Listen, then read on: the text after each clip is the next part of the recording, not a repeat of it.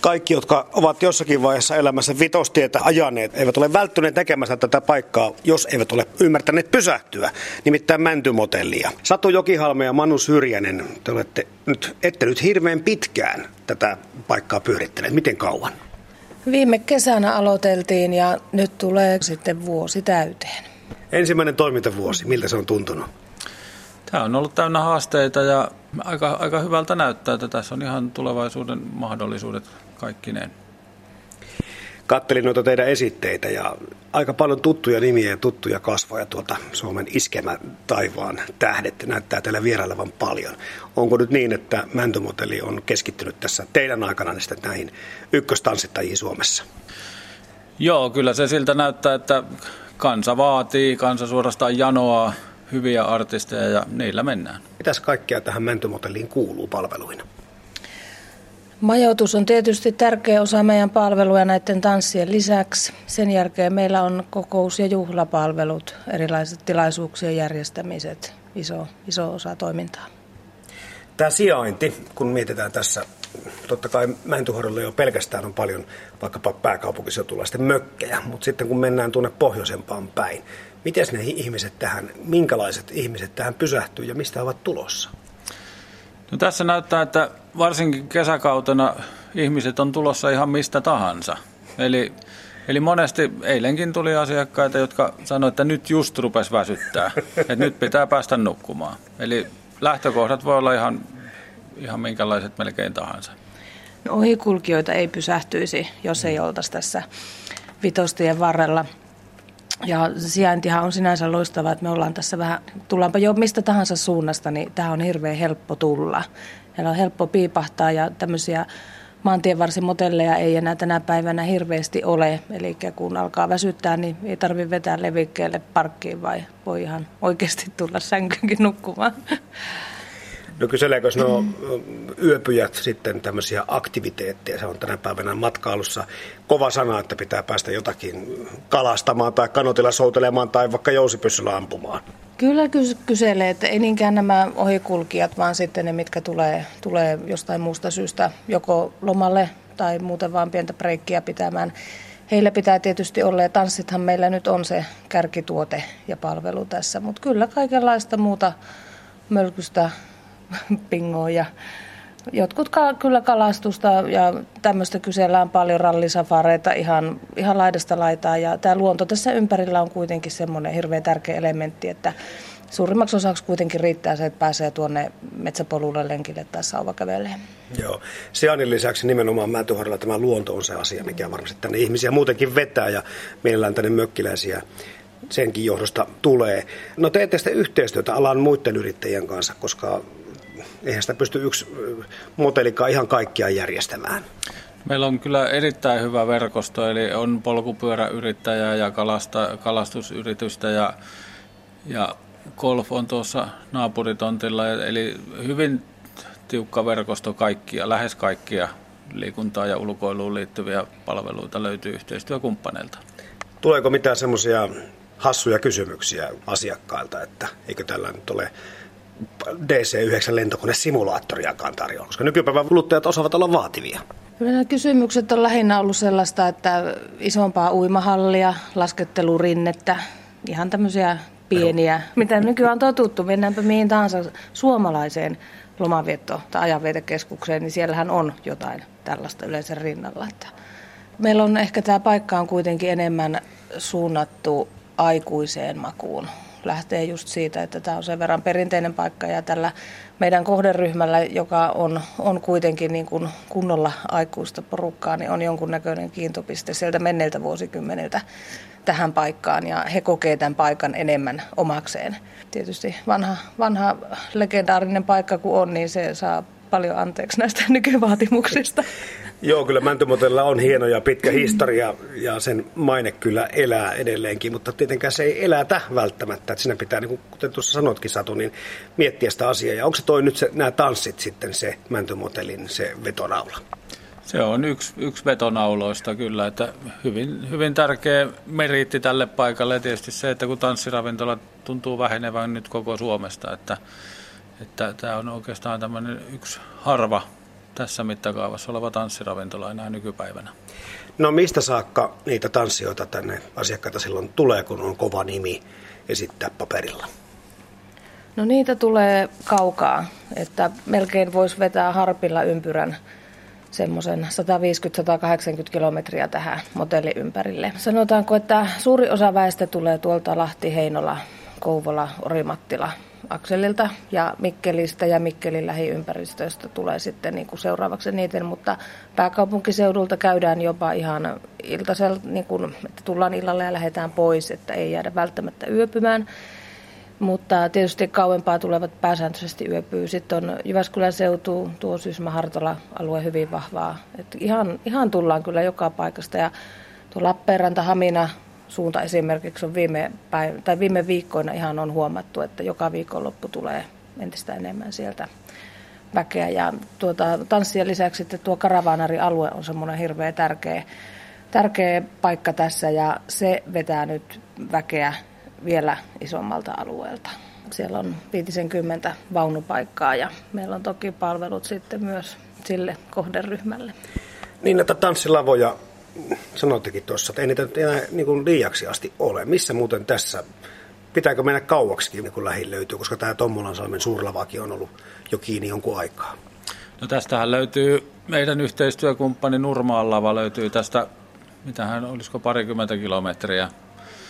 Et se on tässä sitten tanssilavoista lähellä ja onhan näitä kesälavoja on tässä aika paljonkin tuntumassa, mutta mutta varsinaisia tanssiravintoloita, niin se on semmoista katoavaa kansanperinnettä tällä hetkellä. Ketkä muuten artistit, voiko sen sanoa, vetää parhaiten tänä päivänä? No tässä paikassa ainakin huomaa ihan selkeästi, että ihan tämmöiset oikeat, oikeat tanssittajat, Teo Voinas yhtyeineen ja Tulipunaruusut, eli tämmöiset vanhat vetäjät, niin ne on ne kovimmat luut kyllä tässä talossa. Mutta ei me voida ohittaa kakea. ei sitä voi oikein hoitaa missään Mäntyharjulla. ei, ei, kyllä on niin kuin... Käyköhän usein täällä esiintymässä? Kolme kertaa vuodessa. Okei. Okay. silloin kyllä Tarja soi niin lujaa, että se kuuluu kaukana. No miten tätä mäntyharjulaisuutta, jos mietitään vähän minkälaisia, tämä on monelle lomapaikka ja teille tämä on niin kuin työkunta. Missä päin te asutte itse? Me asutaan Jyväskylän kupeessa Korpilahdella, tai siellä meillä on koti. Sitten käytte silloin tällöin siellä, että ehkä ihan kovin usein. No kyllä se suunta on just näin päin, että me käydään siellä silloin tällöin. Se on teidän että... mökkialuetta nyt. No näin voi sanoa, kyllä. Sen harvinaisen vapaa-ajan viettopaikka suorastaan pyhää nykyään. No kertokaa Satu Jokihalme ja Manu Syrjänen näistä paikallisista ihmisistä. Millaista porukkaa nämä mäntyharulaiset on? Lupsakkaa savolaista porukkaa. no tämän vuoden aikana on tietysti opittu paljon tunteen paikallisia, paikallisiakin ihmisiä. Et tuota, heitä käy kyllä onneksi jonkin verran meillä myös asiakkaana ja sitten ehkä lähtenyt tuolta niin yrityspuolelta, että tavallaan mitä kautta on järjestetty meidän tilaisuuksia, kenen kanssa tehty yhteistyötä, niin sitä kautta on opittu näin niin kuin vielä ihmisenä tuntemaan sitten enemmän, mutta ihan mukavaa, leppusaa porukkaa. Ja tässä on hirveän hyvä pointti tässä tontilla, koska tuossa pihassa on Savon ja Hämeen rajapaasi.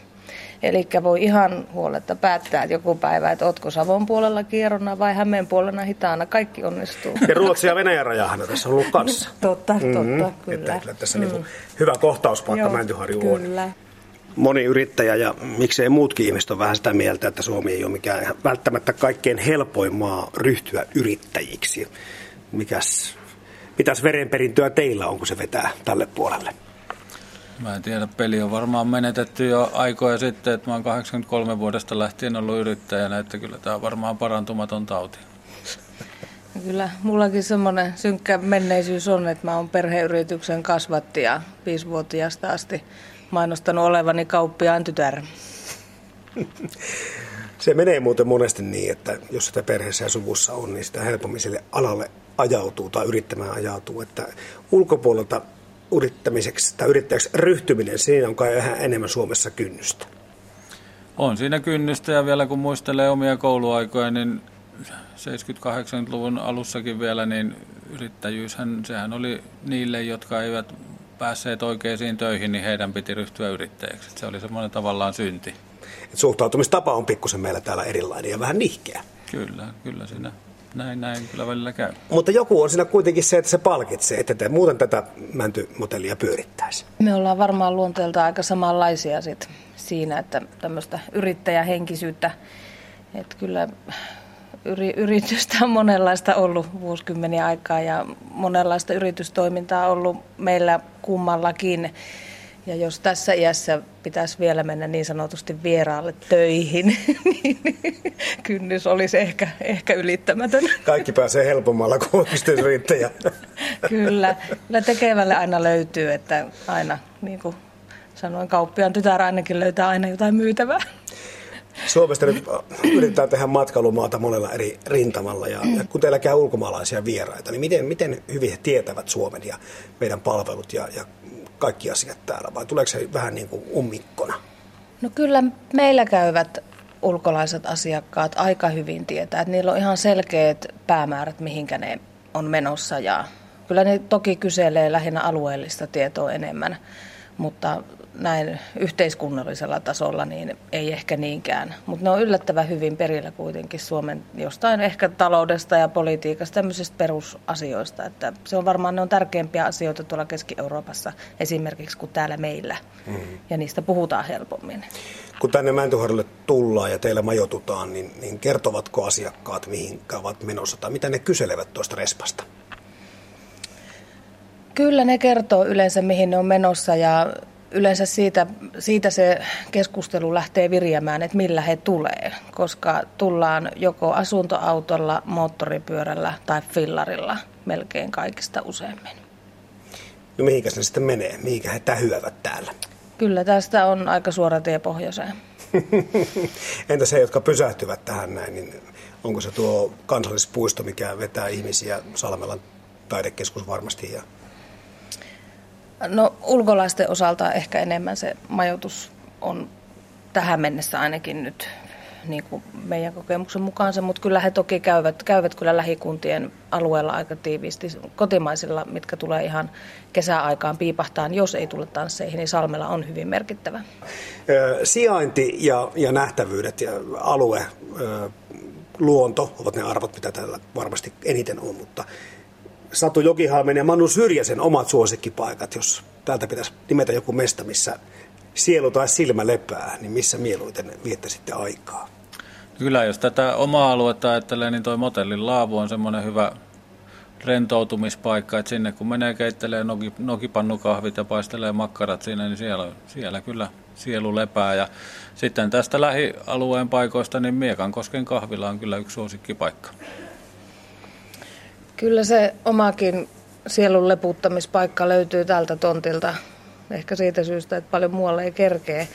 Mutta tuohon parin 300 metrin päällä aina välillä pääsee livahtamaan. Eli tämä Niemen nokka, missä näitä mökkialue ja huvila-alue on.